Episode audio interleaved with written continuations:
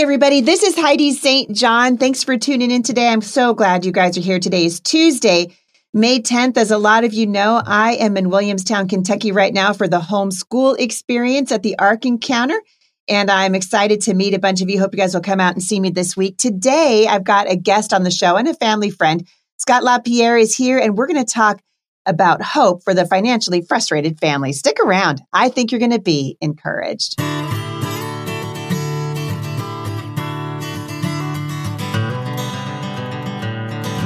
So I'm glad you guys have joined me today. So many things are happening in the news as we talked about uh, the last couple of days. This incredible battle that's happening in the Supreme Court right now over Roe versus Wade. You guys have heard me say many times. I think the wind is at the back of the pro-life movement right now. Certainly, science is not uh, on the side of the pro-abortion industry. All you got to do is take a look at an ultrasound to see that this is a human being uh, inside of its mother. And so, this is something I'm going to encourage you guys to continue to pray about. Also, we are studying how to be discerning right now over at Mom Strong International. We're looking at what it means to be discerning. What does it mean to be a Berean? How can we sift through all of the lies and the garbage really that's coming at it through coming at us through the culture and sift it through the lens of God's words. You guys can check that out at momstronginternational.com. I'm excited today to have a friend on the show with me, and uh, he's also a pastor, but a guy who also knows something about raising a family. Scott LaPierre is the teaching pastor of Woodland Christian Church in Woodland, Washington. So not too far away from me. He's an author and a conference speaker. And he and his wife, Katie, homeschooled their nine children. And I've invited him to come on today to talk about a book project that he's passionate about, uh, really going to help you guys see your finances the way God sees them. Scott, my friend, welcome to the show. Thanks, Heidi. Thanks a lot for having me on here with you and all your listeners. You're welcome. I'm glad to have you on. So you you kind of you know uh, you've really opened yourself up to a lot of uh, this is going to be scrutiny now, right? So if you want to be scrutinized about parenting, you know, uh, write a book about parenting. You want to be scrutinized about homeschooling, marriage, so, marriage. Oh my goodness, uh, yeah, I wrote my first book on marriage in 2017, and uh, I'm never going to write another one. yeah, I think someone said if you never want to be criticized, just don't ever say anything. Yeah, that's right. No, it's true. But you're talking about a really important issue in talking about finances because really we have a financially illiterate generation right now who well we've decided that a socialism is a good idea, right? So since oh, I can't take care of myself, that's okay. The government will take care of us. But really, God lays out the principles for financial success in His Word. And so uh, I'm excited that you decided to tackle this topic. What what uh, motivated you to write something to help other people manage their finances? Yeah, thanks, Heidi. So, uh, great question. Uh, and it came from my pastoral ministry. You know, you get to know your people, you get to know the needs of the congregation. Uh, you go to conferences, you speak to people, and you take the number of questions you're asked. You know, to be candid with you, I didn't think some years ago I'd write a finance book because I didn't see that as an incredibly strong need for for people. I guess I thought uh, more about things that might have seemed perhaps spiritual. Yeah, and, right. Uh, but interestingly, what I'd say, you know, regarding what is and isn't spiritual. I mean, if you come into church one Sunday and your pastor says, "Hey, today we're going to be talking about finances," you know, and someone kind of cringes and says, "Well, that, that doesn't seem spiritual. Why aren't we talking about prayer or forgiveness or the gospel or something like that?" But but if we use God's word to determine what is and isn't spiritual, then finances are incredibly spiritual. Whatever is a frequent topic in scripture to me is spiritual. You know, God doesn't use highlighting or bolding or underlining in the Bible, but he does use repetition mm-hmm. to emphasize those topics of importance and few things occur as frequently. I mean, more of G- than finances and Jesus's parables were about finances uh, more than anything except the kingdom of God and heaven and hell. And so the fact that it comes up so much tells us of its importance. And there's kind of that idea that if you want to understand people or learn them, you can look at their checkbook or their calendar, right? You know, that tells you how they spend their two most important resources, their mm-hmm. money and their time. And so, yeah, I saw an, a, a, need for people to embrace a biblical view of finances versus the worldly view that is being pressed on them. You just mentioned socialism. You know, you think about our national debt and what that communicates to people about how they can spend money that they don't have. And so I, I just saw a real need for people to be applying scripture to their financial decision making. Yeah. So I'm curious, you guys have nine kids and you're a homeschool family and you're a pastor. So my husband, and I had seven kids, homeschool family pastor. You're not making a lot of money. Like I'm not trying to hurt your feelings, right? Nope. But I I understand. Build, build my credibility. Keep going yeah, with this. Actually, so I I understand. You know what it takes. I hear so often now people saying, "Well, we need socialism, or we need you know these giant tax credits and whatever, so that moms can afford to stay home with their kids." And it is hard right now. Let's let's not lie about that, right? Inflation is skyrocketing. We're watching the price of gas doubling. The price of food is going up we can see the handwriting on the wall. I think it's very possible that our country is headed into a recession, which who knows how long that's going to last. But there are principles that we can put in place right now that will help us stand up against those hard times when they come. So I'm assuming that you aren't that uh, different from me. You've been married 15 years. I'm coming up on uh, 33 years. But we've been through the ups and downs of, of, a, of an uh, economy that's thriving and an economy that's not thriving. Right now, we're coming mm-hmm. into some hard times. Uh, talk to us about what it takes to sustain uh, a family mm-hmm. and not feel like you have to. because uh, I think part of it, I mean, this we can go all over the place with this, but I'm like, okay, we don't all we don't need the new car, we don't need the fanciest house on the block. Our clothes do not have to come from department stores; they can come from garage sales and Goodwills and all those kind of things. So, uh, walk us through that a little bit. Good. Yeah, great. So I appreciate that and take it critically. I think I think one thing Harvest House kind of did was they looked at me and they're like, "Here's a guy on a single income pastor salary, you know, no debt, uh, nine children, homeschooling," and they thought I had the credibility. I mean, if someone's you know makes millions of dollars, then you kind of look at them and it's like, oh, it's easy for you to pay off your debt. You make this much money. But nobody really looks at a pastor. And before I was a pastor, I was an elementary school teacher. Uh, and so I basically, when we've always been a single income family, we've I've had two jobs and neither of them paid except incredibly well. And so I think Harvest House was like, boy, this guy can talk to readers and people are going to believe what he has to say because he's he's talking about principles that he's applied without ever making you know loads of money. And so one one brief story when we were in california that's my wife and i grew up in california together. And we were married there and i was teaching elementary school which was when i decided that i wanted to uh, homeschool. And i that'll switched districts yeah that'll do it. People like how could you homeschool as an elementary school teacher? And i'm like well, that's why i wanted to homeschool.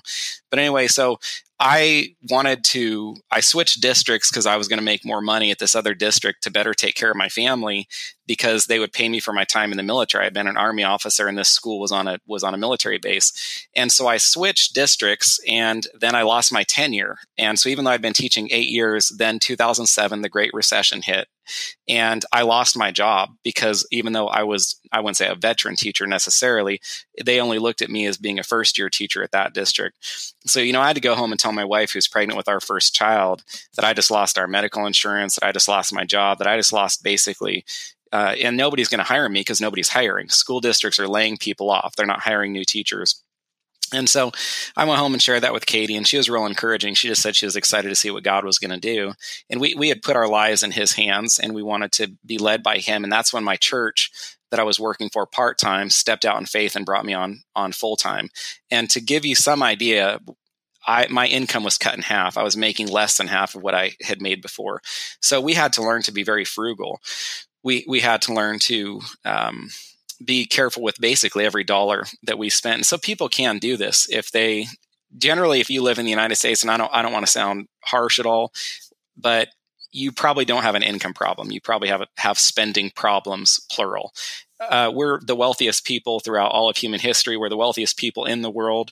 Generally, even the people in our country are who live below the poverty line. The poverty line is like 30 something thousand for a family of four or five. I can't remember the exact numbers I put in my book.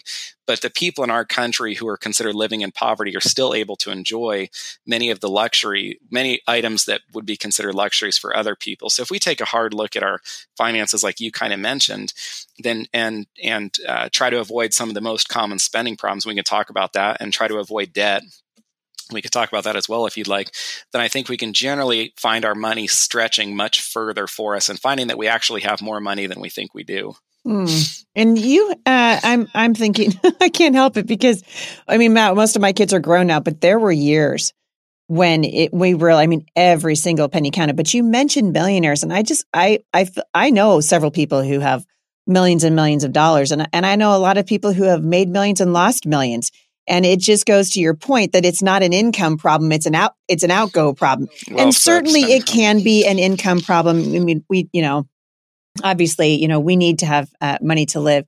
But you really have highlighted this in the book that most people have spending problems uh, versus income problems. And then you talked about the money being the root of all evil, and that's what we heard uh, all growing up. Is that really what is that uh, really what the Bible says? That that is absolutely not true. Uh, mm-hmm. Uh, we know in Scripture that God gave God made some people wealthy. They didn't become wealthy. God made them wealthy. That tells us money is amoral, and I mean it's not moral. It's not immoral. I know some people who are wealthy and are incredibly generous yep. and giving and, and great stewards, and there are people who are poor who are incredibly stingy and poor stewards. So money basically allows you, and I'm not make, I don't have a lot of money. I'm not making a defense of having a lot of money. I'm just telling people what God's word says. And there are people who are, um, it just allows you basically to be more of what you already are. If you're a generous person, you'll be more generous. It's kind of from a bad translation. I like the King James. I'm not anti King James or anything, but it's First Timothy 6, verse 10, that money is the root of all evil. But it's really the love of money mm-hmm. that is the root of many evils. There's, there's plenty of evils that are not the result of money. Even if money can cause many evils, it doesn't cause all evil. And so if we understand that, then we are able to look at money as a resource and a stewardship versus something that should be, let's say, avoided if you think it's bad to be wealthy or something to, you know, hoard. If, if stewardship is such an important principle, Heidi, because it allows us to recognize that our money isn't really our money. It's actually God's money that we're responsible to manage well on this side of heaven and and it's the same with all other areas of life. Our marriages our time our children these are all stewardships. None of these things truly belong to us. God has put them in our care and we're expected to be wise people who who manage them. Well my wife she doesn't i call her my wife but she's god's daughter and he expects me to treat her well. My children are really god's children that he's allowed blessed me to to raise. And it's the same with money. It's a stewardship and God's God expects us to use money for His kingdom and for His glory. Mm, it's so good. It's just it's about perspective, right? How do we see it? You know, and uh, you you mentioned you touched on a minute ago uh, debt. We're going to take a quick break, and when we come back, I'm going to ask you a little bit about why debt is never a good idea. We'll be right back. All right, ladies, I know what kind of a beating good towels can take. Believe me, with seven kids, towels are used for everything from cleaning up an accidental spill on the kitchen floor to drying off your four legged buddy. You want your towels to stay soft and absorbent when you need it most for bath time, right? Well, my towels from My Pillow are the best towels ever. They come in seven colors, have a 10 year warranty and a 60 day money back guarantee. Seriously, it's a game changer. Listeners of the Heidi St. John podcast can get up to 66% off by going to mypillow.com and using the promo code Heidi or by calling 1 800 447 0541. So, Scott, right before the break, we were touching a, a, little bit on the topic of debt. It's a huge issue in the United States right now uh, my husband and I, when we were married in 1989, you know, we came out of the 80s, right? People spending all kinds of money in the 80s. Every it was, it, Christmas was about how many presents you could get under the tree. And you know, in 1986, yeah, it was just all it was the big hair and the big pocketbook, right? That's kind of uh, that's kind of what it was. And a lot of us went off to college and universities and we immediately went into debt, right? So we, uh, I remember Nordstrom, you know, and uh, giving me a credit card, and I was like, "Well, this is amazing." You know, Meier & Frank gave me a credit card. Well, Jay and I didn't have any money. We were both in, we were both at school. We were both in college. But what did we do? We went to uh, the department store. We bought ourselves some new clothes and some things that we couldn't afford, and we got ourselves in debt. Why is it so important that people have a good understanding of why debt is never a good idea. You know, first, Heidi, I don't know if your listeners know this. I just want to applaud what I know you're doing with the resource center. I was told that you you're you've outgrown this one. You're expanding. You're building, or you're you're building, or you're part of a newer yes. building, and you're committed to doing it debt free. And I just I was so thankful to hear that. And so I, I applaud your desire to apply biblical principles because it would be so easy for you to justify some bigger homeschool resource center, which we love. We've been there numerous times, uh, and it just seems like such a good reason to go into debt because you can justify all the children and families who are helped, which is true. Um, and I use that kind of as an example of what is typically behind debt, good justification for mm. it. But if I get a little momentum into answering your question, when we talk about walking by faith, I think we tend to picture like missionaries that go over to third world countries, you know, and step out and, and serve in these difficult conditions. But really, walking by faith is anytime we look at what God's word says and we commit to obeying it or applying it to our lives, even if it doesn't make sense or even if the world disagrees. And the, the reason the debt is so interesting is because it doesn't seem immoral and because you can actually go out and talk to many fa- financial advisors who will promote debt and legitimize its use to you. But the question isn't what do financial advisors say? The question definitely isn't what the government says. The question isn't what society says. The question is what does God's word say? And there's really no way to get around that the Bible presents a negative view of debt. And so the question isn't, well, can I get ahead better financially or will it benefit me if I if I go into debt? The question is, what does God's word say about this decision I'm making? And then to to live by faith or that the just trust the Lord or we walk by faith is to apply scripture even when it doesn't make sense or it seems like it might be better to do something contrary to scripture. And debt is one of those premier areas where we want to step out according to what God's word says, even if there are other people that are disagreeing with us. And I just, I don't think you you know, uh, Proverbs 22 talking about the debtor being slave to the lender, Romans 13 not owing any man anything except love. And so yeah, I'm I'm about as opposed to debt as you can get, and w- and once you get out of debt, we've we've been married 15 years and been had zero debt most of those years. We don't want to go back into it. No well once you once you've been strapped every month by it you understand how completely uh, it's awful. But I'm I'm curious. So talk to the person right now who is they're struggling in debt. They're paying off a high interest rate credit card. I don't really want to touch so much on mortgage debt because I think we can make a good case for why. I mean, you met you and I actually may disagree on this. I don't think a mortgage debt is a bad idea, especially if I can turn my house around in a couple years and sell it and make a profit off of it. I'm to and I'm to be spending that money anyway in rent. So there's a lot of different ways that we can go about it. I definitely want to tackle uh, credit card debt and people who are justifying, you know, we're buying a car that we can't afford or whatever it is. What give it instead of instead of just talking about why it's bad, can we let's offer some uh, solutions because I know you guys have managed to really find them. So to the to the mom and dad who are listening, there's a lot of people brand new homeschooling. There are a lot of uh, parents listening to this right now who have decided to make the leap into homeschooling, and many of them have given up a second income to do it. So what are some of your best tips for the the parents who are like, okay, I'm I'm in, you know, maybe not even a significant amount of debt, but enough to where I feel the pinch every month. Where do we start when we're tackling this monster and how do we keep out of it? You know, that's a that's a great question, Heidi. And so we want to make decisions that are according to God's will. I'm sure all of your listeners say that.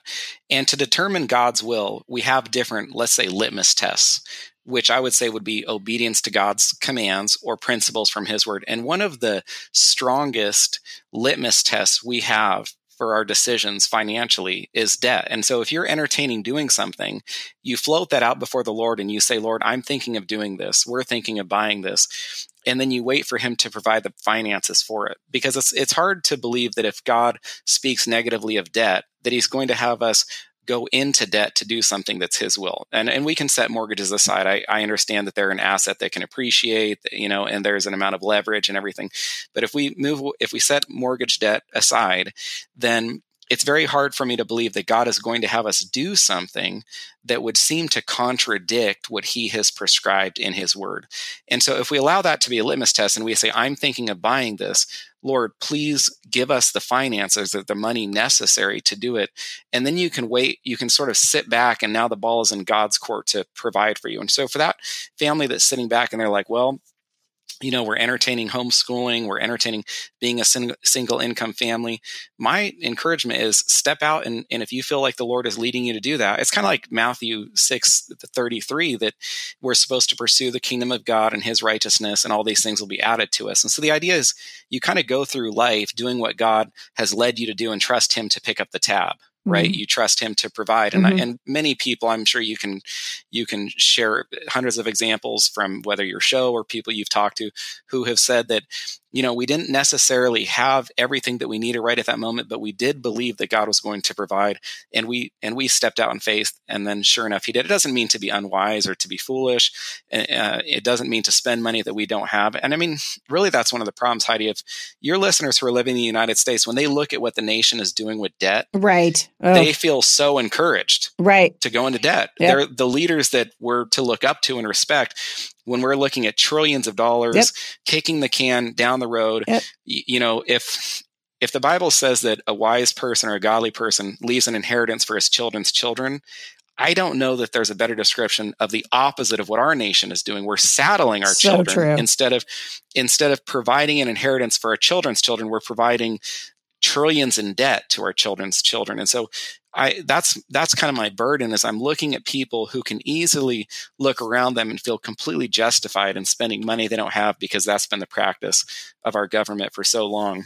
Mm-hmm. But for that homeschooling family to to set that budget, there's a lot of curriculum that can be you can get it used or you can we, we know one family and a lot of their curriculum is the bible.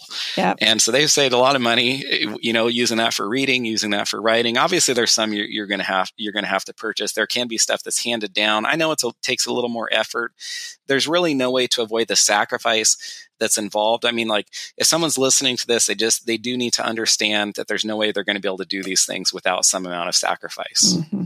Mm-hmm. Well, and honestly, that's kind of the S word in the culture right now. Nobody really wants that, right? We don't want to, you know, we want the easy button. We've been told that there somehow is an easy button, and we've done that with education. We've done that certainly with our, uh, even in churches, you know, in like, church as well. Said. We've totally done this, and so now we've got it. We've got a nation that's on the verge of bankruptcy. We've got families that are struggling in debt, and a lot of these issues are addressed in the Word of God, which is, uh, which is, it takes time, right, to be a student of the Word, right? We're supposed supposed to study to show ourselves as approved workmen who do not need to be ashamed, who can rightly handle God's word. And that means we take it, we, we, uh, we take the issues that we're looking at and we filter them through the grid of scripture and how it comes out on the other side. That's what we base our decisions on. And uh, it's encouraging to me to see you tackling this topic. You've written a book on this. Scott, where can they find it? Your Finances God's Way, a book and workbook. They can find it on Amazon or any other place, christianbook.com, Barnes and Noble, any other places that that books are sold. Awesome. And is available now or is it coming out? Today is the day it was pu- it was launched published today. So people can, it was pre-order yesterday and it is uh, available today. And there's more information about me on my website. I'm sure you'll put that in the show notes or put the put the links to the books in the show notes. I'd love to hear people if they have questions or i can help them or pray for them in any way. They can find me at scottlapierre.org all right. I love it. Thank you so much for coming on the show and addressing this important issue. Let's talk about it again soon Thanks, Heidi. God bless you. For more information on Scott LaPierre and his brand new book, you can go to the show notes today, HeidiSt.John.com forward slash podcast. Scroll down. You guys know the drill. All of the information that we have talked about today is available there. Have a great day, everybody. Love your families well. And I will see you back here tomorrow at the intersection of faith and culture.